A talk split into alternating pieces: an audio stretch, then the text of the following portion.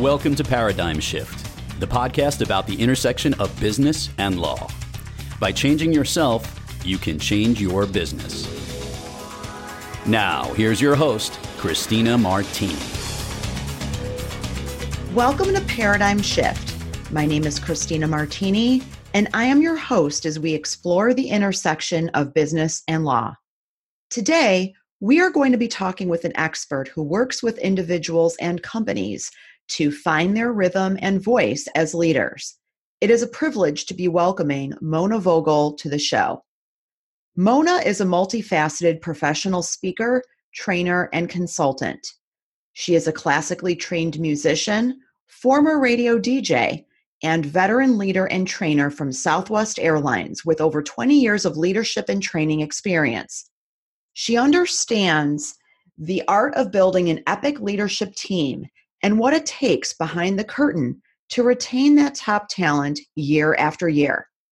Mona's speaking engagements and teachings ring with the fervent message that success isn't just about spearheading an operation, it's about a genuine connection with your people.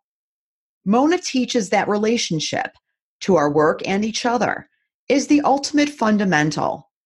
To neglect its importance implies a strange expectation that you can pack the house and then bring it down with an incredible performance without rehearsal, sound check, and knowing your band. Everything she composes is poised on the subject of leadership because, whether stellar or shoddy, leadership has a reverb effect that impacts everything from personal well being to office culture to the bottom line. It's no small task to be in charge of the vocals and the beat. And that's what she helps leaders do find their voice and lay down their rhythm, but make it so others can hear the music. And in doing so, they don't just create harmony, they completely rewrite the score. It is my pleasure to welcome Mona Vogel to the show. Thanks, Christina. Um, it's, it's great to be here. Well, thank you for joining us. So let's start our conversation by hearing a little bit more about your background and the work that you do with individuals and companies. Okay. Well, I've uh, worked in the corporate world for probably 25 years or more, mainly on the front lines. And I love those customer facing roles where all the action is. Yeah. So I've sort of gravitated towards operations and training most of my life. Um, I started my leadership career with Mobil Oil back in the 80s, where I spent a little over a decade actually kind of learning the the down and dirty of multi-unit retail in the oil industry. And um, in that position i also learned a lot about b2c sales running uh, several of their retail locations in the dallas area. And i love having that experience to tap into now because you know very early in my career i was able to kind of get a, a, um, a hands-on education about what it's like to run a business of your own because as as as leaders there that's kind of what we did at, at a macro level or a micro level um, without all the financial risk of course. But we ran those retail outlets as if they were our own because back then part of the salary was commission. So you, you can imagine we busted our tails to, to generate revenue and sales. And at that time I, I really thought i had kind of a full knowledge of what leadership and leading was all about but it really wasn't until I went to work for Southwest Airlines that I realized that a, a, huge part of my leadership was lacking, and that was the people side. So I spent the next decade working as a leader and a trainer for Southwest in their ground operations training department. And this is really where I learned the, the, the true nature and to truly understand leadership. I think one of the the biggest problems that I see today is is is that too many leaders are just overly focused on the operational side of the business and not enough on the people side.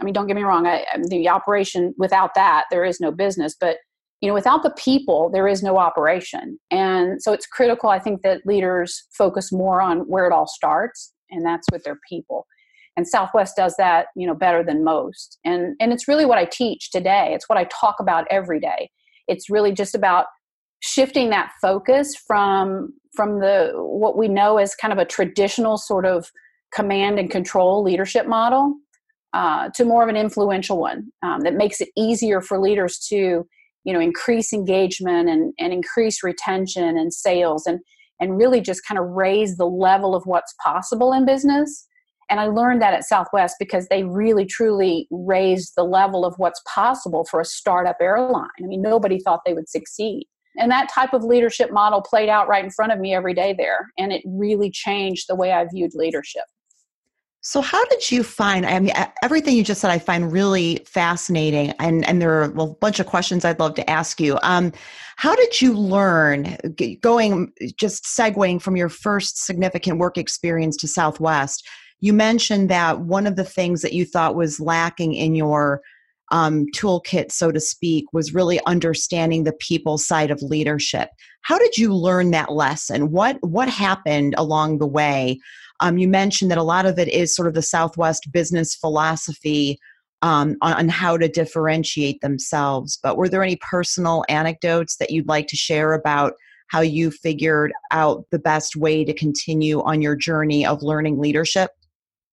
Well, you know, it's it's interesting you asked that. I mean, even at Mobil Oil, you know, it was that traditional command and control, but it was really before that that I really learned that um, what I thought was true was uh, th- that command and control leadership style. I mean, I was raised by a Navy lieutenant, and he, I mean, it was strict growing up at my house.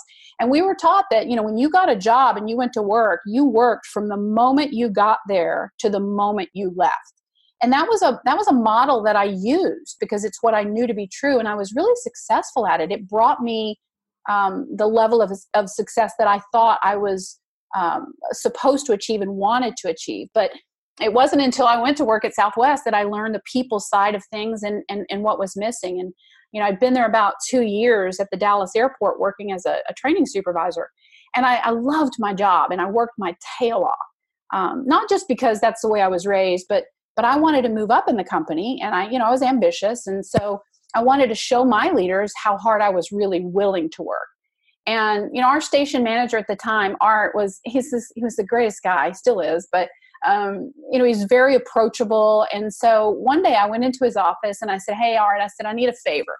He said, "All right, come on in." And I went in and I said, "I want to get some feedback from you, if that's okay." And he just kind of looked at me and said, "Sure. What do you want to know?" And um, I said, I, I really want you to tell me what you think of me as an employee but but before you do i want you to do it without hesitating just what is the first first first thing that comes to your mind when i say as an employee what do you think of me and without hesitation he said mona you're one of the hardest working people i've ever met now honestly i can i can tell you that my facial expression probably said it all but i just said wow that's that's awesome and and i remember thinking to myself i wish my dad could have heard that because he would have been very proud and Art looked at me and he said, That seems to make you happy. And he said, Well, I said, Well, of course it does, shouldn't it?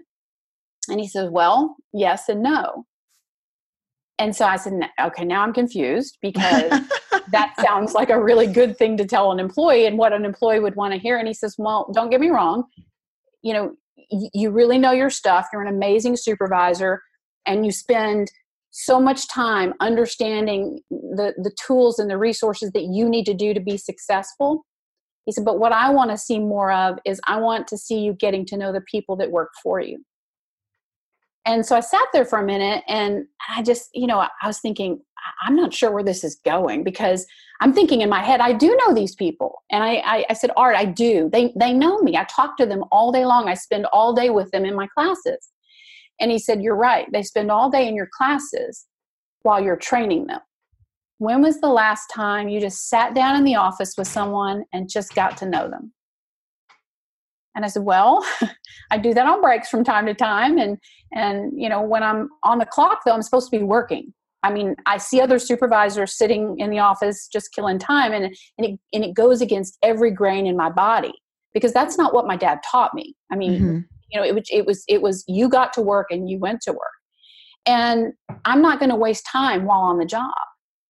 And he says, they aren't wasting time, they're building relationships. There's a big difference. And he said, just just try it a little bit. He says, do me a favor. He said, just take 30 days. He said, I'm giving you permission to waste time. I said, okay. And he said, just, he said, do it naturally. It's just, it's, if, if the moment is in front of you, just sit down, stop what you're doing, and just chat with these people.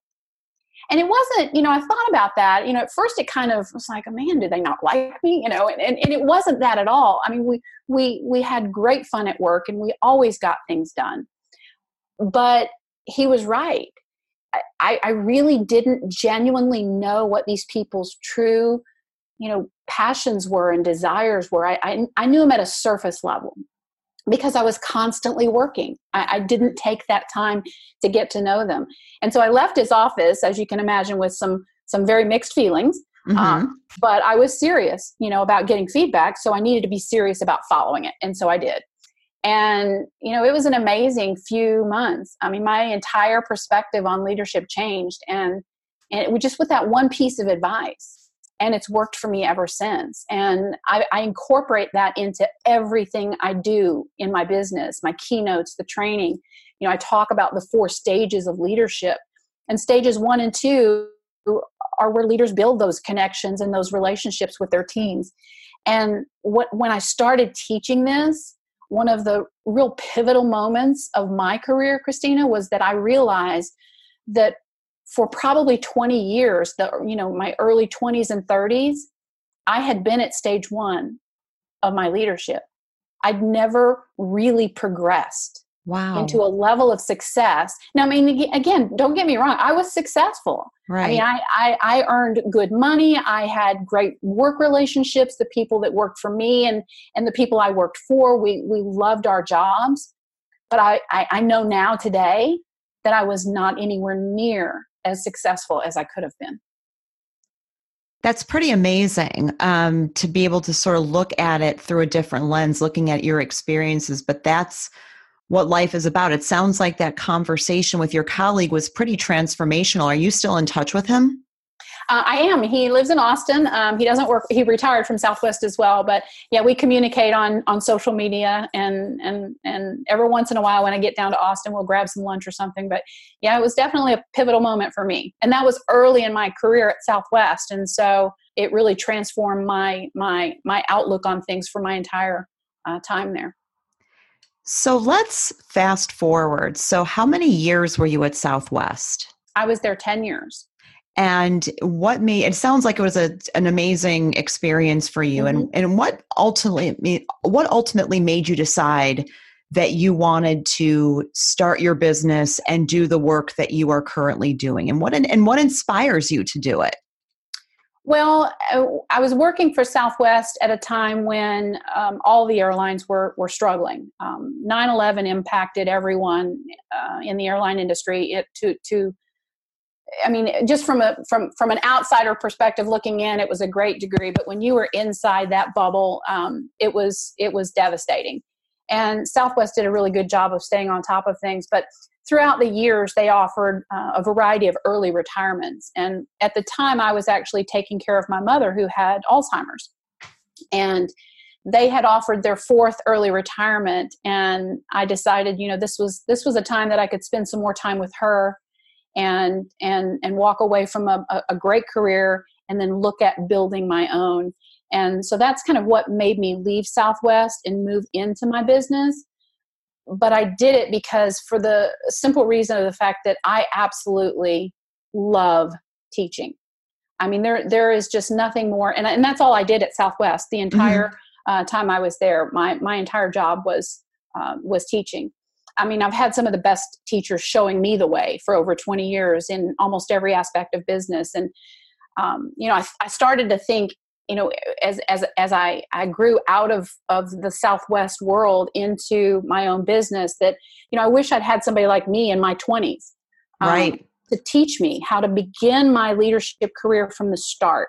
Um, you know, some of the leaders, the things that I think make leaders amazing, um, they're just not taught in schools like empathy and, and emotional intelligence and, and how to build a, a strong, robust culture or you know how to even just grow your own influence in, in a way that just inspires people to to take their own action. And there's plenty of access to this knowledge but unfortunately there's just not a lot of priority put on it for business today. And and, and i wanted to change that through my work and now with my business. Well, you and I are both kindred spirits in that mm-hmm. respect because as you know, and I think we've talked about this, I write a lot about emotional intelligence mm-hmm. and empathy and relationship building. And I completely agree with you that it's something that, especially if we were having this conversation 10 years ago, um, you know, you really would have gotten a lot of folks sort of looking at you like you're from another planet, right? Yeah, exactly. I, I, I think that post recession, post 2008, in the conversation about what differentiates people, especially even in service businesses like law, for example, where historically you didn't have the um, competition. I mean, it was one of those things where the demand was pretty consistent and people were able to make a really good living practicing law. Now we're in a market where it's pretty much flat demand and it's about taking market share from other people. So it's all about differentiation and it's all about relationships and right. leveraging those things that make you unique and also leveraging relationships. And yeah. if you don't have solid relationships and you don't have the ability to really effectively forge those relationships, then I think it makes it a lot tougher to be successful. Exactly. I would agree with that 100%. So let's talk about leadership today. Okay. You you you obviously work a lot with leaders. You are a leader. You've um, been in this environment for many years of training and teaching and asking yourselves and having discussions with other people about what makes um, you know i guess top top leaders and there are different philosophies on leadership as we've just discussed um, mm-hmm. over the mm-hmm. past few minutes so what do you what do you think makes a great leader and in what ways particularly today do you think leaders are significantly challenged? Um, well i think it boils down to what what we just talked about and that's relationships. Um, i think uh, relationships are the ultimate fundamental for leaders. So i'd say to to build the, the strong relationships with the people that they serve um, is ultimately what creates the success for a leader. Um, if, if once they truly understand that you know creating a connection with their people is um, that that common thread that unites them all together to their teams to their their departments their organization and then ultimately to their customers um, they can they can do no wrong when they when they build that connection. Unfortunately the relationship side of the things um, like you said back in the day we would have just looked at been looked at like we were crazy but even today it's usually still even if it's important to someone it's usually the first thing that gets put on the back burner. Um, it's one of those things that we'll get to when things slow down um, and we know things never slow down. Um, i mean i get it. I was raised by a navy lieutenant. You know i mean that's that's that's what that's what happens. But i think one of the things that significantly challenges uh, leaders today. And, and really, I hear three big things. Um, one is that they're constantly being asked to do more with less. Even though maybe their industry or the economy is doing really well, they're just being asked to do more with less. And so that, that relationship side of things, it gets backburnered because they're constantly trying to just get their own jobs done. Um, one of the other things that I hear a lot of is that customers today have more buying power than they ever had before and it makes it very difficult for them to to keep um, customer loyalty even even to find it. I mean i think the days of of being uh, number one uh, because of, of of your product or the price is is going away. I think the customer experience is taking over because of this buying power that customers have. And that customer experience comes from the the employees and so, for leaders to build that strong relationship in the beginning with their team so that employee experience is good, ultimately spills over into that customer experience. It's one of the, the founding philosophies at Southwest is you take care of the people and they'll take care of your customers.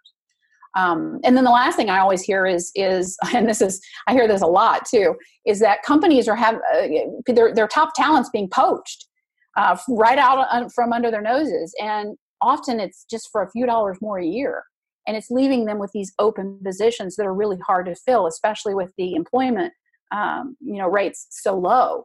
And and it's it's difficult for them to find the the competent but really just the top talent that they need to fill those positions.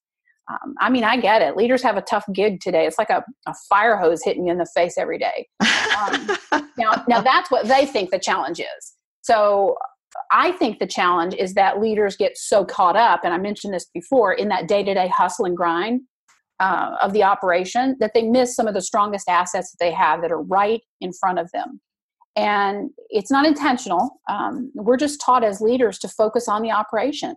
And they really just need to shift their focus over to their people. So there's so much untapped talent in so many organizations that I work with today, and leaders are just not capitalizing on that talent enough.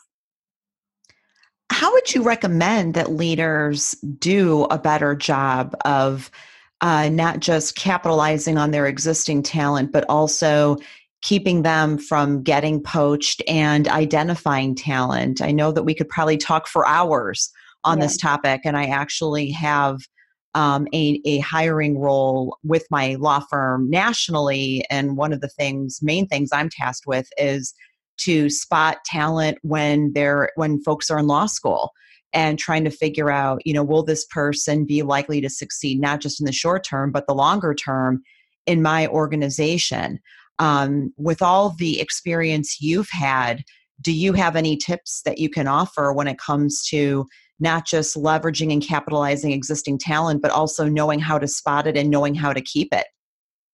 Well, I think knowing how to spot it is really more about knowing what it is you're looking for.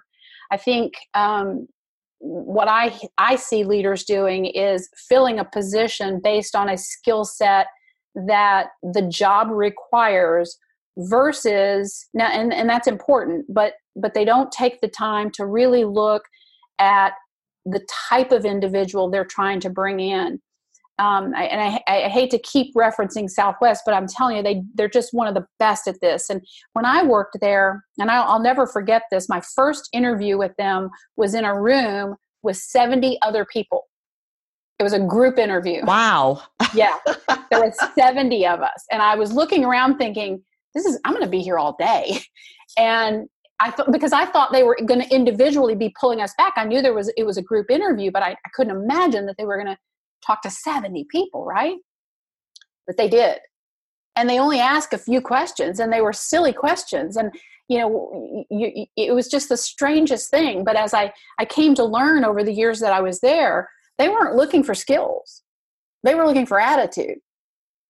And they weren't your typical interview questions like what would you do if? or uh, name a time when kind of things although they, they did begin them with those but they were they were wacky things. They, they were really more personal type questions.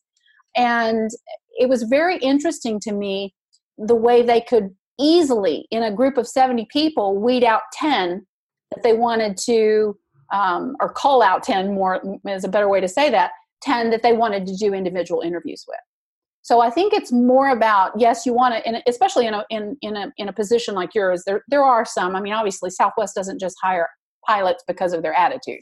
Right. Um, gotta, yeah, you, you need some technical capabilities also, right? yes, there are. But I can tell you this: if they have two very qualified pilots in front of them, they'll pick the one with the attitude, the, the attitude that fits that culture.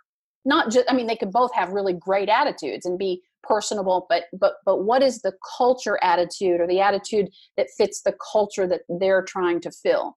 And i don't think hiring managers today take that little extra step to really define what that culture is what the the attitude is that fits that culture and then finding someone that goes in it. I mean when when i left um, southwest i mean if you're hiring somebody to work on the ticket counter you can train someone to work the ticket counter. That doesn't require college degree or skills. But you can't train, and this is one of my courses actually, you can't train DNA. And so it's really important for hiring managers to look just deep down at what that person is made of and what they bring to the table. How do they solve um, the emotional intelligence problems that we see in offices today? You don't ask them that question, but how do how do they interact with other people when there's conflict? Those are the kinds of things that you want to see. And you want to have people that are are are are right for your team. So i always encourage leaders to look for people that are very different than themselves. Well, and I think yeah, I was going to say, I think that that's very important. And I, I think that that often gets lost because I think one of the things that people tend to do, especially in the interview process, is they tend to really like people who remind them of themselves, right? That's exactly right. That's exactly right. And it's and it's easier in the workplace because you get along with them quicker. There's there's there's not a learning curve building those relationships. And and I tell leaders, it is it is harder to work for people who are are different than you that um, challenge the way you do business. Um, I'm I'm somewhat of a, a disorganized. Um, I, am in, in, the Myers Briggs world. I'm an ENFP, so I don't do a lot of planning and, and detail and, and organization is not my favorite thing. Can I do it? Yes. Is it my favorite thing to do? No. So I have to surround myself with people who are detailed and are organized so that things don't fall through the cracks but right. what that what that does for me as a leader is it challenges me because now i have to give them a work environment that meets their needs and so it's this this give and take that has to happen in the workforce i mean this last team that i worked with literally every single pe- person on my team with the exception of one was a completely different uh, personality type than me they were organized they were planners I mean, some of these folks would would would plan out their their their next site visits six and eight months in advance. I'd be lucky if I remembered to make my hotel reservation. and so, you know, as you're planning as their leader, you have to. I mean, it, it frustrates them if you're just constantly waiting till the last minute. And I know this is really kind of an oversimplified example, but it's one that I see every single day is somebody that, that has a personality type like mine, for example, leading a team of, of planners and, and detailed and very linear thinkers, they get frustrated and they want to leave.